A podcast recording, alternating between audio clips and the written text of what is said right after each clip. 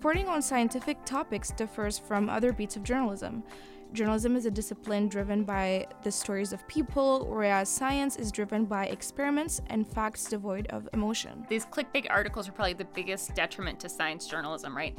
Um, and it leads to this accurate, this um, you know, this accusation of false news and misinformation and misleading reporting. That's why it's really important to fact check. And fact checking is such an important part of journalism that I feel like is not emphasized enough because the whole purpose of journalism is to relay information to the public. And what purpose is in relaying information if it's not accurate?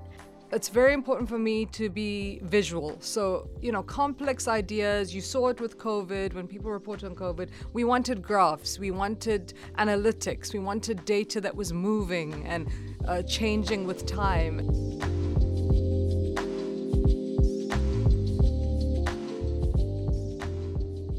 Hello, everyone, and welcome to another Science Journal episode. I am your host, Iman Boer, and I am joined by my co host, Asma Nakib. Hi, everyone. Uh, so, science is one of the most important channels of knowledge. It gives the world explanations, factual information, and assistance through extensive research. Science guides our everyday life, and it is, with no doubt, a crucial part of humanity as it solves great mysteries of our universe. Topics related to science are equally important. For instance, ever since the outbreak of COVID 19, people around the globe have been paying close attention to the scientific news, which raises a question about the importance of science journalism in our contemporary world. Reporting on scientific topics differs from other beats of journalism. Journalism is a discipline driven by the stories of people, whereas science is driven by experiments and facts devoid of emotion. So, in this episode, we will explore how science journalism takes science and changes its perception among the public from a collection of facts to a story that affects our daily lives. So, how is science journalism different from other beats of journalism? Join us in this discussion with two journalists to find out. Um, we are joined by a prolific documentary filmmaker and journalist and professor of science and health journalism at Northwestern University in Qatar, Christina Paschyn. Thank you, Professor Paschyn, for being here today with us. Uh, my pleasure to join you. Thank you for having me. So, uh, we have some questions for you today.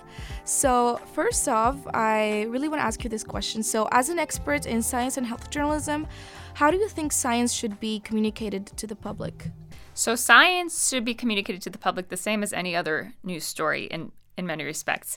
You want to make it accessible, easily digestible for the news consumer, and actually enjoyable to read. So, if you're not um, being able, able to turn science into something that you know, readers find pleasurable to actually sit down, take the time to consume either in documentary form or on print, then you're not doing your job properly, okay? Like science should be fun.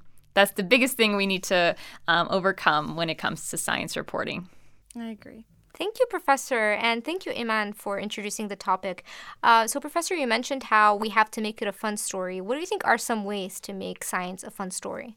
You make a science story fun and by fun, I mean accessible and understandable by actually showing the reader how it relates to their daily life. Okay, so this is true for any sort of science based story. It could be something as obscure as finding dinosaur fossils in a remote island, okay, to how diabetes um, is impacted in a person's soda drinking consumption. Okay, very disparate topics, but they do have relevance to people's lives. Um, and in terms of like the dinosaur story, for instance, that story can be easily relatable to a reader way by bringing up great nostalgic memories of their childhood when everybody's really interested in dinosaurs and how exciting that could be. To also how you know um, these fossils might actually show evidence of climate change, right? Stuff related to issues that human society is undergoing now, especially in terms of like future apocalypses, okay? Um, as, and that, those could be really heavy topics, right? So these are serious stories. Um, but that's but that's what really is important to show how do these issues actually affect my daily life? Can it affect my daily life? And if so, what are the solutions in order to improve my life or to avoid negative consequences, etc.? So that's what I mean in terms of making science digestible and fun. Not fun in the silly, goofy kind of word sense, but in the easily understandable and like an awe inspiring moment where, like, yes, this is practical to my existence. Thank you so much for clarifying that. That helps a lot. Um, so I wanted to ask something because you mentioned how science is as serious as any other story. So, um, how does science and health journalism differ from other beats of journalism? Well, like every other beat reporting topic, it's important and it's imperative for a journalist to do their research before investigating a topic, right? Before going off and interviewing people and then writing the story, of course. So that means really doing um, your proper reading up of the issue, okay? So this is where it differs, though, from like other kinds of journalism. It's not just about finding all the previous media about a specific topic, right? You're not doing your job as a science journalist if, for instance, you're doing a story about dinosaur fossils, right? If you just read, you know, what Scientific American recently published two years ago, or what the BBC wrote a month ago, or what this journalist or what this pop culture reference talked about dinosaurs, right? That's not doing your job. So, you know, this isn't true for every beat, but it is true for science journalism. You really need to go to scientific expert sources. So, yes, that means people with PhDs, professors in academia, um, actual scientists working in the field and in the labs. Okay. And you start by doing that is by finding those academic studies. Um, published in peer reviewed academic journals, okay? And those can be very, very complicated, um, dense to read, okay?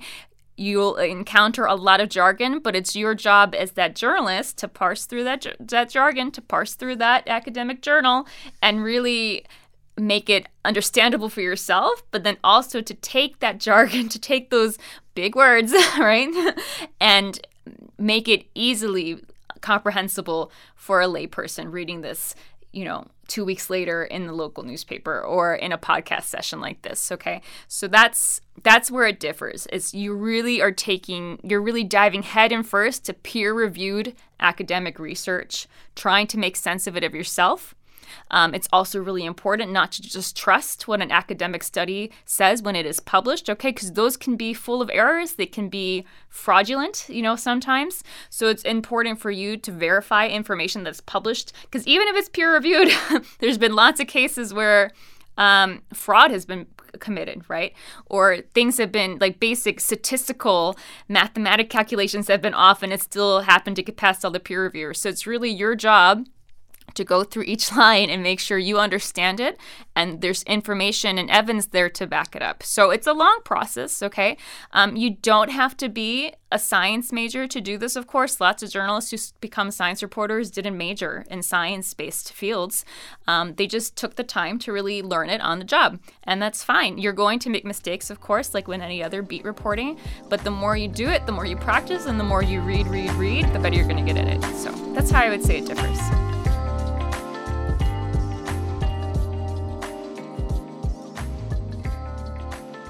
We are also joined today by journalist and lecturer at Northwestern University in Qatar, Shehrazad Safla Ghafoor. Her work has appeared on Euronews, Al Jazeera, Channel 5, TRT World, and ENCA. Thank you so much, Professor Shaz, for joining us today. It's a pleasure to have you here. Thank you so much. I'm, I'm actually very grateful that you have me today. Thank you so much. Could you please introduce yourself? Yes, so as you said, I've been a journalist for over 20 years. I've covered all kinds of topics, uh, you know, five news stations, four countries, and all kinds of topics, which include ju- science journalism too. What are some of the challenges of reporting on science? I think uh, there are quite a few, to be honest. Um, you know, the, the main thing I would say is most of the stories go untold because, for example, the science professors themselves, they're often working on very exciting science projects, but they are the ones trying to inform the media, which is difficult for them because they aren't, uh, you know, media liaisons officers, they're just professors. And then a lot of the time I found, and especially in this region, if they rely on their media departments, not all organizations have media departments, by the way, like not all organizations that convey science projects. Uh, we experienced a lot of red tape, a lot of checks, you know, to get into the research centers. It's very time consuming, and uh, not all media has time on their hands to deal with this. If a deadline is missed, a story is missed. And I think that, especially with uh, science journalism, they don't understand the sense of urgency that we need in the news uh, industry. Uh, for example, I did the story on zebrafish at uh, Sidra, and it was a very, very fascinating project, but it wasn't a story that could have fit into any of our themed episodes that we were running at the time for Euronews. Uh, because many of these stories are also attached to larger organizations. I think that sometimes international media is hesitant to cover them, and they're just worried it comes across as free advertising.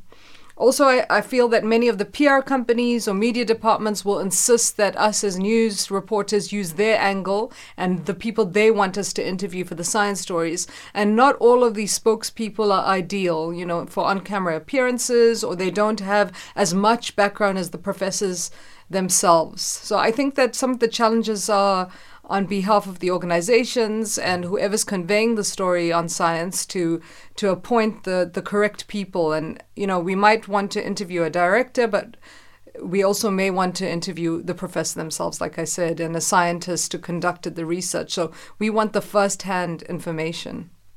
So you've mentioned that it's mostly organizations who make these processes very long. How do you think organizations and news outlets can make it easier for journalists to report on science? Um, I think definitely by uh, they use PR companies a lot, but I think if we could have direct access as journalists, it's much easier for us. All the cut all the red tape. We want to approach people directly to get the information. You know, our jobs are very hard. Um, one of the questions I think you said. Uh, earlier is like how do you define science journalism and basically it's taking these complex scientific concepts and simplifying it to the public and there's definitely this connection between scientists and journalists because we both have to do the research, we have to analyze our data, and then report our findings to the public. So, the way to do this, and the most simplest way to do this, is for us to be able to access exactly like the scientists and the professors need to. We need to access this research firsthand and quickly. Okay, thank you so much. And what advice would you give to journalists reporting on science without necessarily having a scientific background? Because you mentioned that they have to do a lot of research. Um, so, how do you think it can be easier for them? I think definitely by taking their time. You know, this is an issue in the news industry. We're always meeting deadlines. So we don't always have this time on our hands. But there are, uh, you know, periods where sometimes a journalist, and especially if you're not a breaking news journalist, you have this downtime. And when you have the downtime, is the time for you to do your investigations, reach out to people, network, network with the right people, you know, go to universities, meet professors working on different projects, uh, try to meet scientists working on projects, and just you know, pick their brains, find out exactly what they're doing. And you, as the journalist, are responsible for finding the angle, not the scientists or the professors. So you need to look for that angle and find that point of the story that will relate to the public and resonate with the public.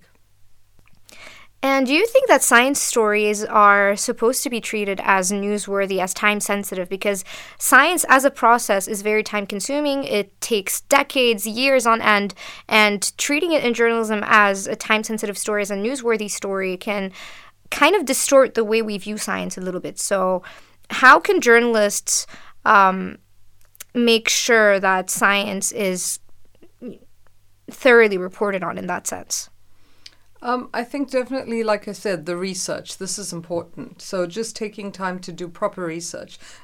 Again, like you say, when something's time sensitive, when you're looking for that newsworthy angle, you might be racing against the clock, and that's when the errors are made or something is omitted, important information is em- omitted.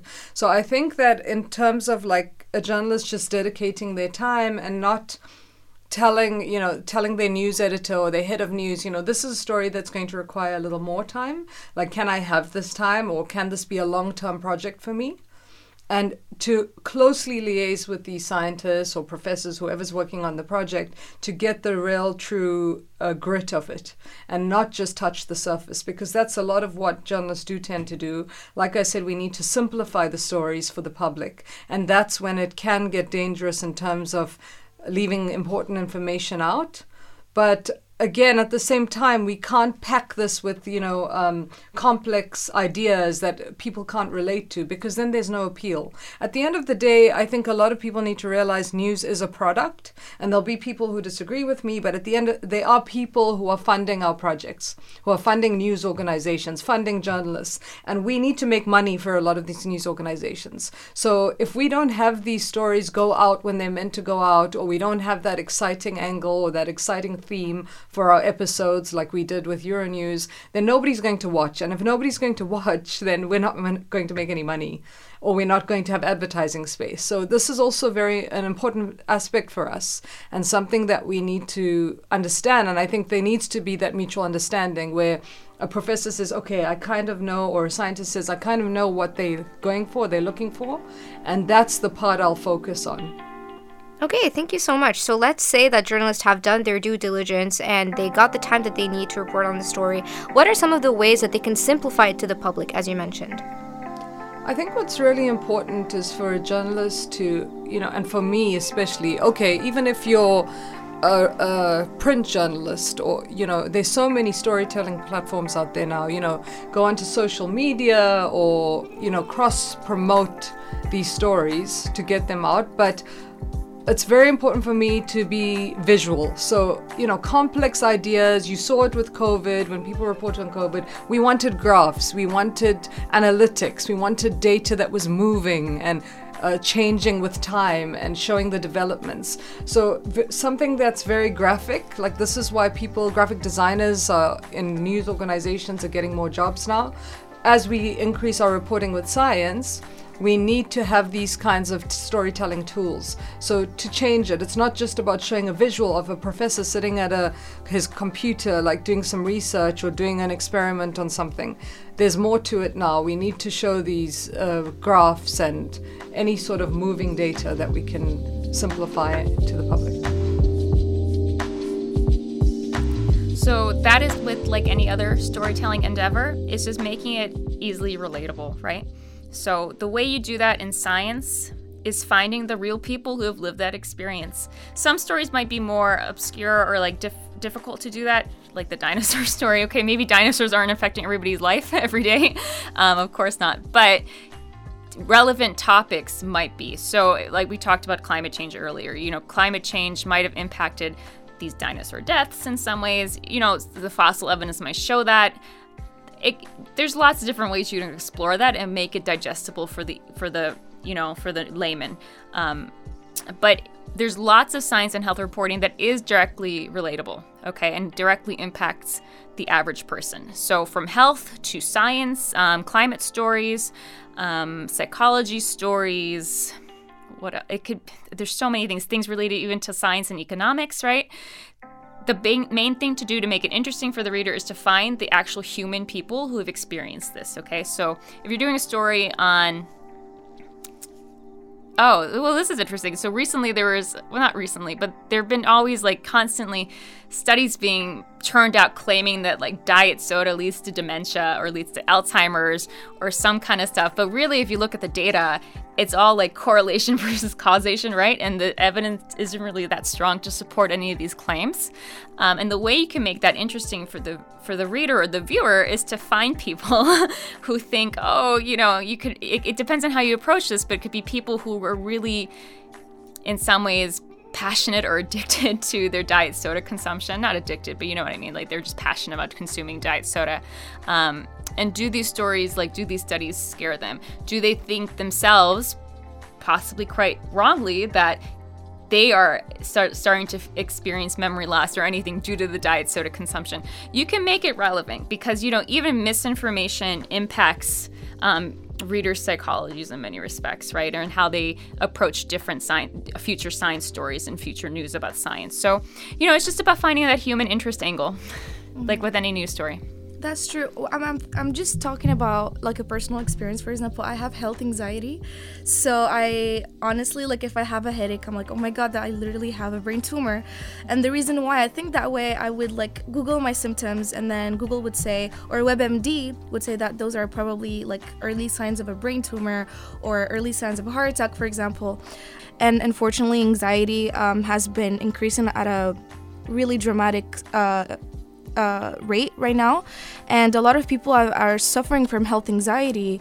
And there are a lot of clickbait kind of articles that just kind of like worsen this anxiety that a lot of people experience, especially young people, students, right? And I think a lot of these um, journalism sources per se are just benefiting from that, and I think that's.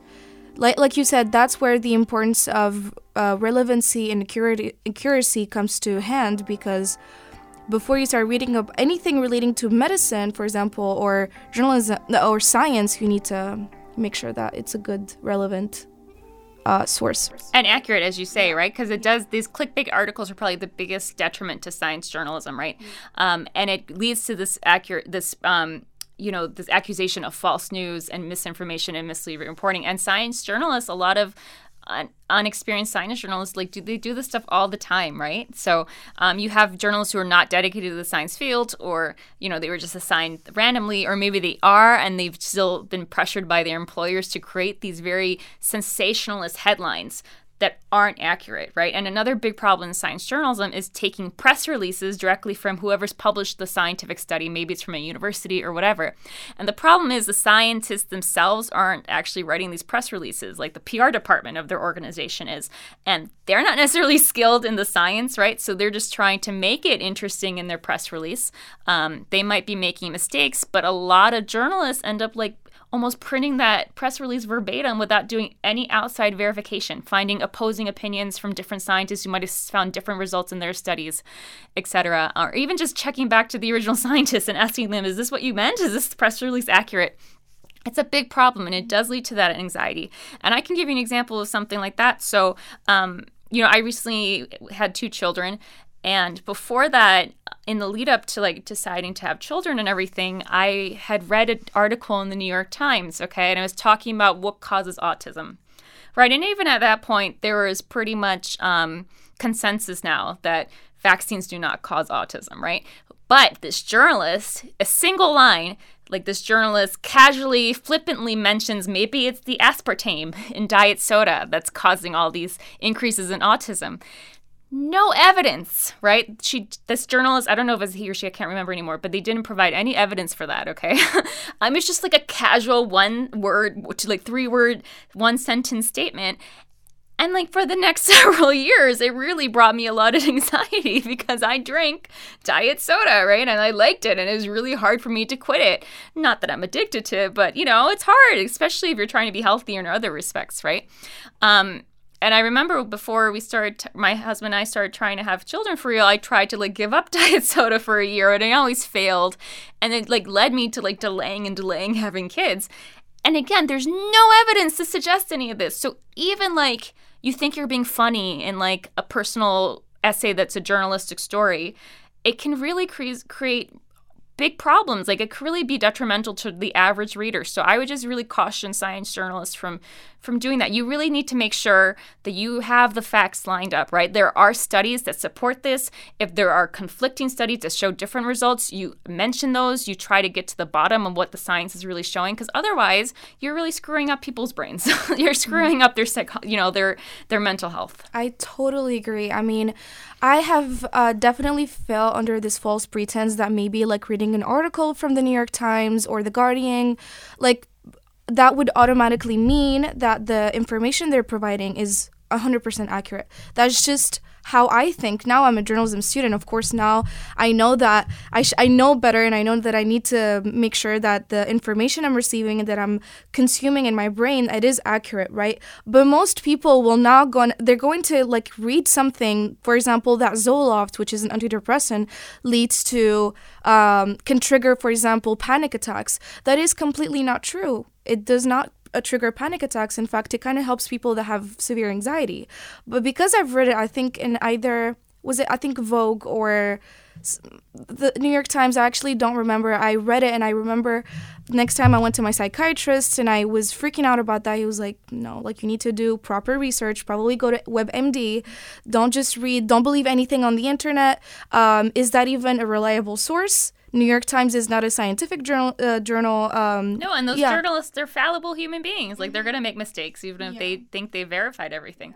Of course. Uh, I, other things, you know, other things, a big thing that is constantly happening, and this is also goes to show, like, kind of like the sexism still in many media reporting. Um, there's always talk about how, you know, if you're over 40 or if you're close to 40, mid 30s to like early 40s, and you decide to have a child, watch out, right? They're going to have genetic abnormalities. There's going to be all these problems. Why are you even trying? Um, and yes, like for instance, Down syndrome, you're the rate that the rate of conception with um, of children with Down syndrome. You're, if you're an older woman, yeah, it increases.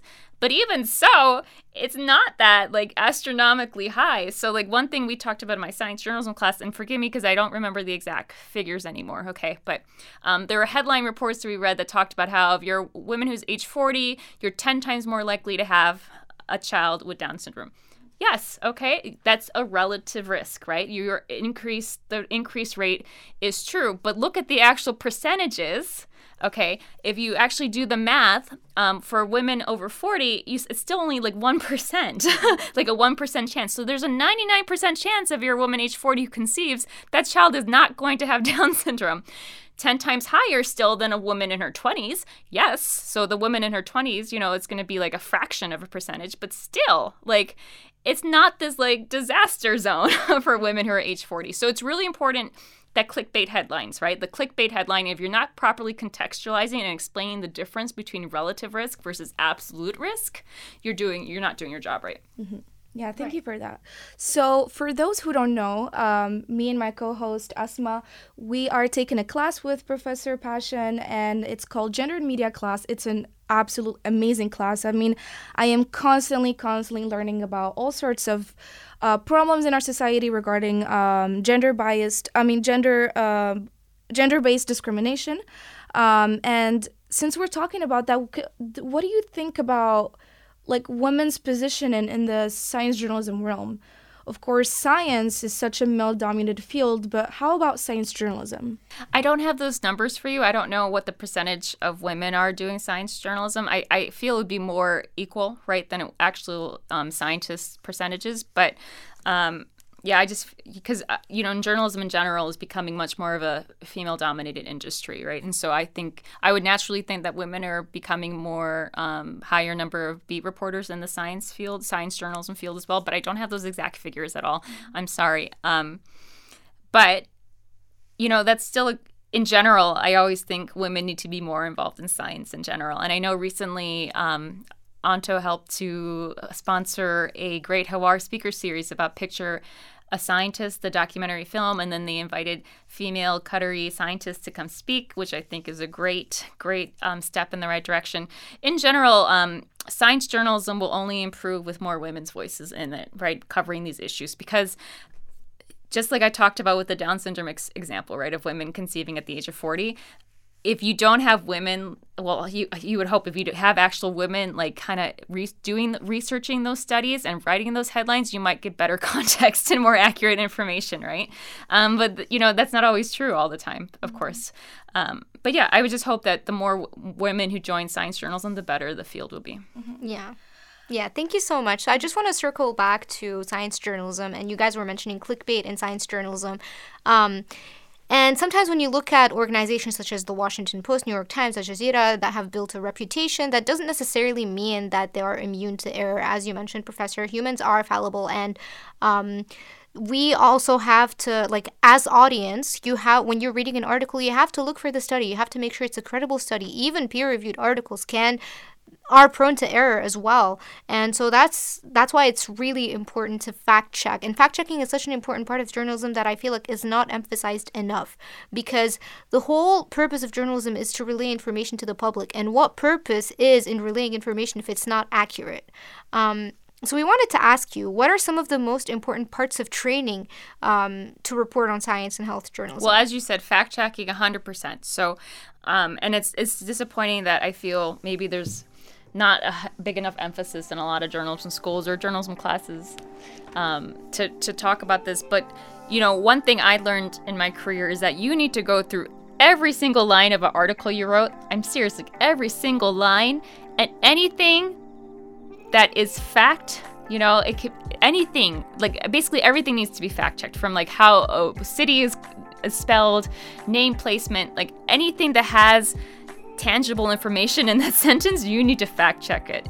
Um, and I that's the number one step, right? But in terms of making sure how do you how do you get the facts right in other ways in science journalism, you need to be upfront and, and open. If you don't understand something, because you know, of course, you're not as a science journalist, you're not going to know everything in the world. Of course not. You're not going to understand necessarily everything about fossil hunting versus diabetes research versus um, false you know human psychology and false memories even there's so versus like um, chromosomal chromosomal abnormalities in the XY um, meiosis process, right? Like you're not going to know everything.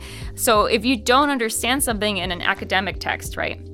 If the numbers, if the math doesn't make sense to you, need to go find that external expert and get their input. Okay, so that might be approaching a statistician, a statistician who could help you understand the math. Okay, it could be finding another scientist at a different university to comment, you know, on that other um, author's publication history on that current study and whether they think there's anything problematic in that, right? It's about you taking the time to go and read other works, other texts to make sure you fully understand this, okay? And asking for help when necessary. So those are two really big important steps you need to be willing to do. It's it, it involves humility, right? Um, but that's okay because how else do you learn? And that's the whole point of science too, right? Thank you so much. Yeah, I agree. Journalists definitely have to do their due diligence, but also the audience also has to try to differentiate between. Um, accurate sources, credible sources, and sources that are not necessarily that credible. Like, for example, if they're looking something up on the internet, they have to make sure to read the whole thing and not just like take a couple of parts of it because that's the problem with journalism. You have to kind of convey the entire message in the lead and the first paragraph and in the headline because most people don't read past that. And so that's why it's important for journalists and the audience to try well, for the journalists to try to fact check and have accurate information, and for the audience to try to look at the entire picture and read everything and try to fact check the evidence that they have in these articles. I agree in that media literacy um, for the layperson, right, is something that needs to be taught from an early age. We're talking like elementary school, okay? Media literacy is hugely important.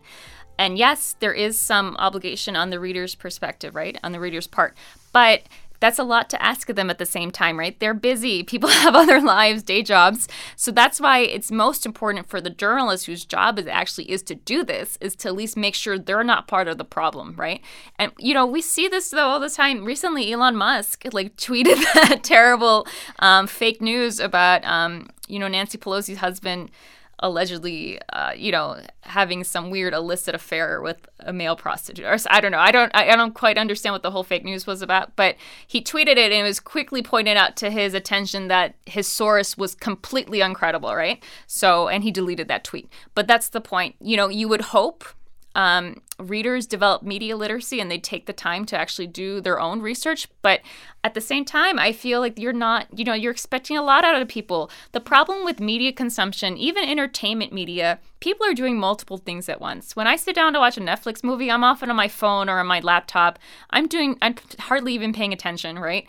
That's the same with consuming news. You know, you might be reading an article and then you start skimming it and start scrolling down. You go to a podcast, you go to a video that's why it's really important for the journalist to make sure they're doing their due diligence first because you know we we need to help the readers by making sure we've done our research and we've done all our fact checking. Yeah, the other thing I want to add is sometimes it's not even you know even a trusted source often gets it wrong. Like forget about news for a second.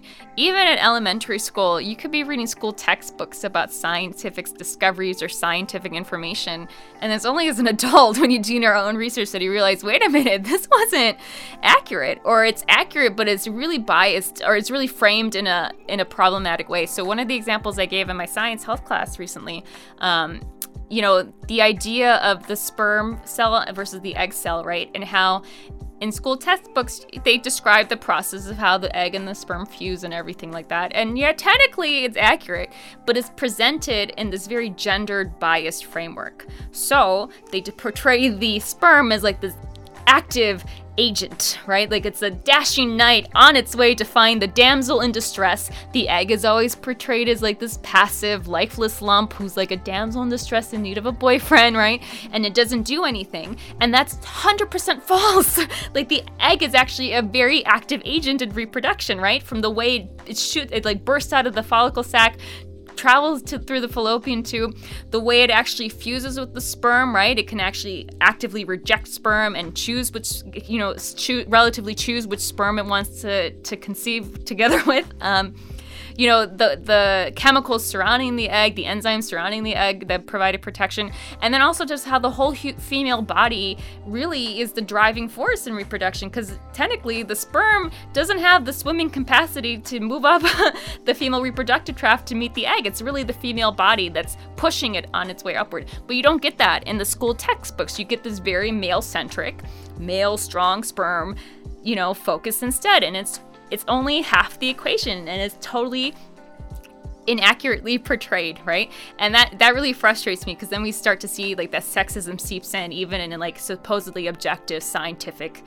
factual based texts. So that's what I mean. Like, even if you're doing proper media literacy and students are trusting their school textbook, you know, no wonder they get upset later on when you know they grow older and they don't know what to trust in the media anymore right? So this is i think this is just really important. Like media literacy should be taught early on but at the same time it's up to the scientists and it's up to the journalists to get their act together first. I totally totally agree. That's extremely true. And um, again like you said earlier like my co-host said of course the journalist has to do their due diligence but it's also you as a person you should know that maybe you should not read um, an article by daily mail talking about how covid-19 can lead to i don't know um, they say some outrageous stuff like how uh, covid-19 i heard covid-19 can lead to stds or something I have never heard it was it was on it was trending on Twitter, um, 2019. I didn't see that. Okay. Yeah, and I, and I was just like, oh my god, come on! Like people people who believe this, like it's time to do your research and just not believe anything you read on the internet. But speaking of COVID, um, how has COVID 19 changed the science journalism realm? So I don't know if it's necessarily changed anything it, rather it's more like amplified it amplified existing issues within science journalism. And one of the big things is again you know it's so science is supposed to be objective fact-based emotionless and also without biases. But i think we really saw it with covid-19 um, just how politics really can impact how science is reported in the media. So, um, especially if you have very partisan media reporting on this topic. In the US, we saw, um, you know, kind of like right wing media taking this like very dismissive view of COVID, right? And its impact on humans, right? It's the death rate, you know, the sickness rate, whether masks are effective or whether they're detrimental to mental health and all this stuff. And then, you know, we had the more what they would say the more liberal media reporting in like a very different way, right? And it it shouldn't be like this extreme polarization, right? There should just be facts. But sometimes, especially in a pandemic like that, the facts aren't apparent right away. Like it, scientists are working on it, they're studying it, and information can change, right? Um, but the problem is like opposing parties can really politicize that chaos, right, to their own advantage, to to exacerbate their own um, their own agendas. And that's not just true with covid. We saw that happening with climate science. You know at this at this point you know the over the majority of scientists around the world agree that climate change is caused um, is real and that humans have a direct impact. But you still see like um, right right wing media or you know conservative media kind of de- trying to debunk that narrative, right? Even though the vast majority of of scientific studies show climate change is real, right? Um, and you know those right wing study, those right wing papers, they find like the obscure, you know, minority papers, scientific papers to boost their opinion, right? Or they might not and they just manipulate the studies they do find like quoting it out of context or cherry picking data etc um, we see that happen all the time with like these really controversial political and i'm using the quotation mark hand signal um, um yeah uh, these political topics that don't need to be they shouldn't be politicized but they are. So covid-19 has just only amplified that issue in in science journalism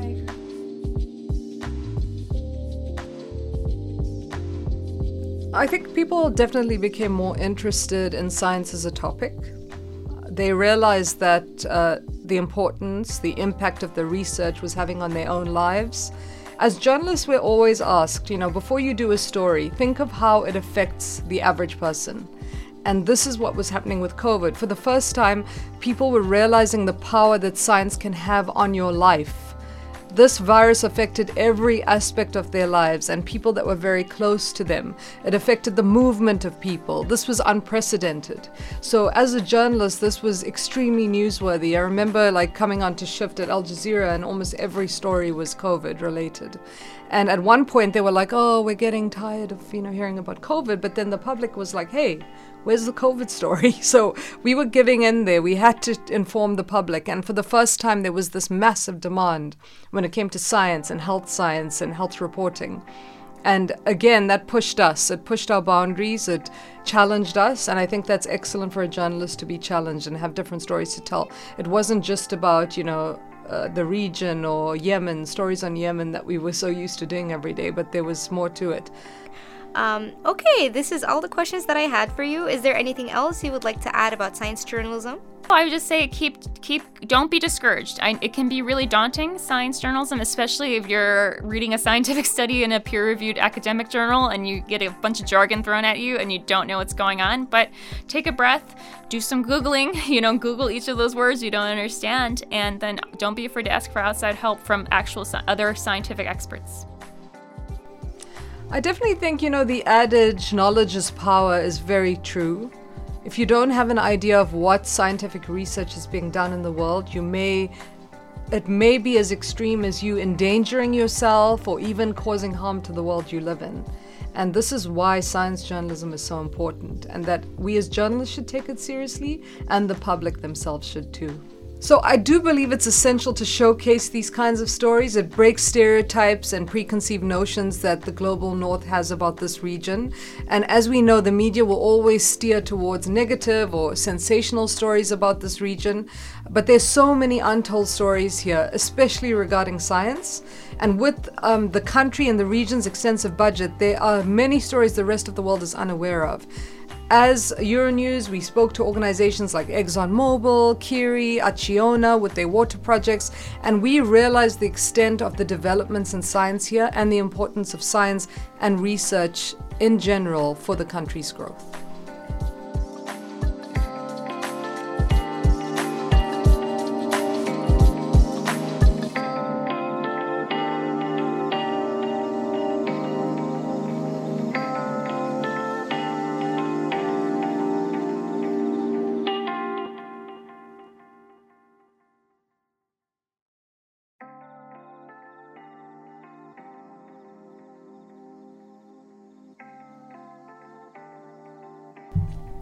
Thank you for listening to the Science Journal podcast. Don't forget to visit our website, sciencejournalqa.com, and follow us on Instagram at sciencejournal.qa. This episode of Science Journal was produced by Professor Anto Masson and his research assistants Iman Boer and Asman Akib. It was edited by Iman Abour and Asman Akib, and music is from Epidemic Sounds and artwork by Iman Boer.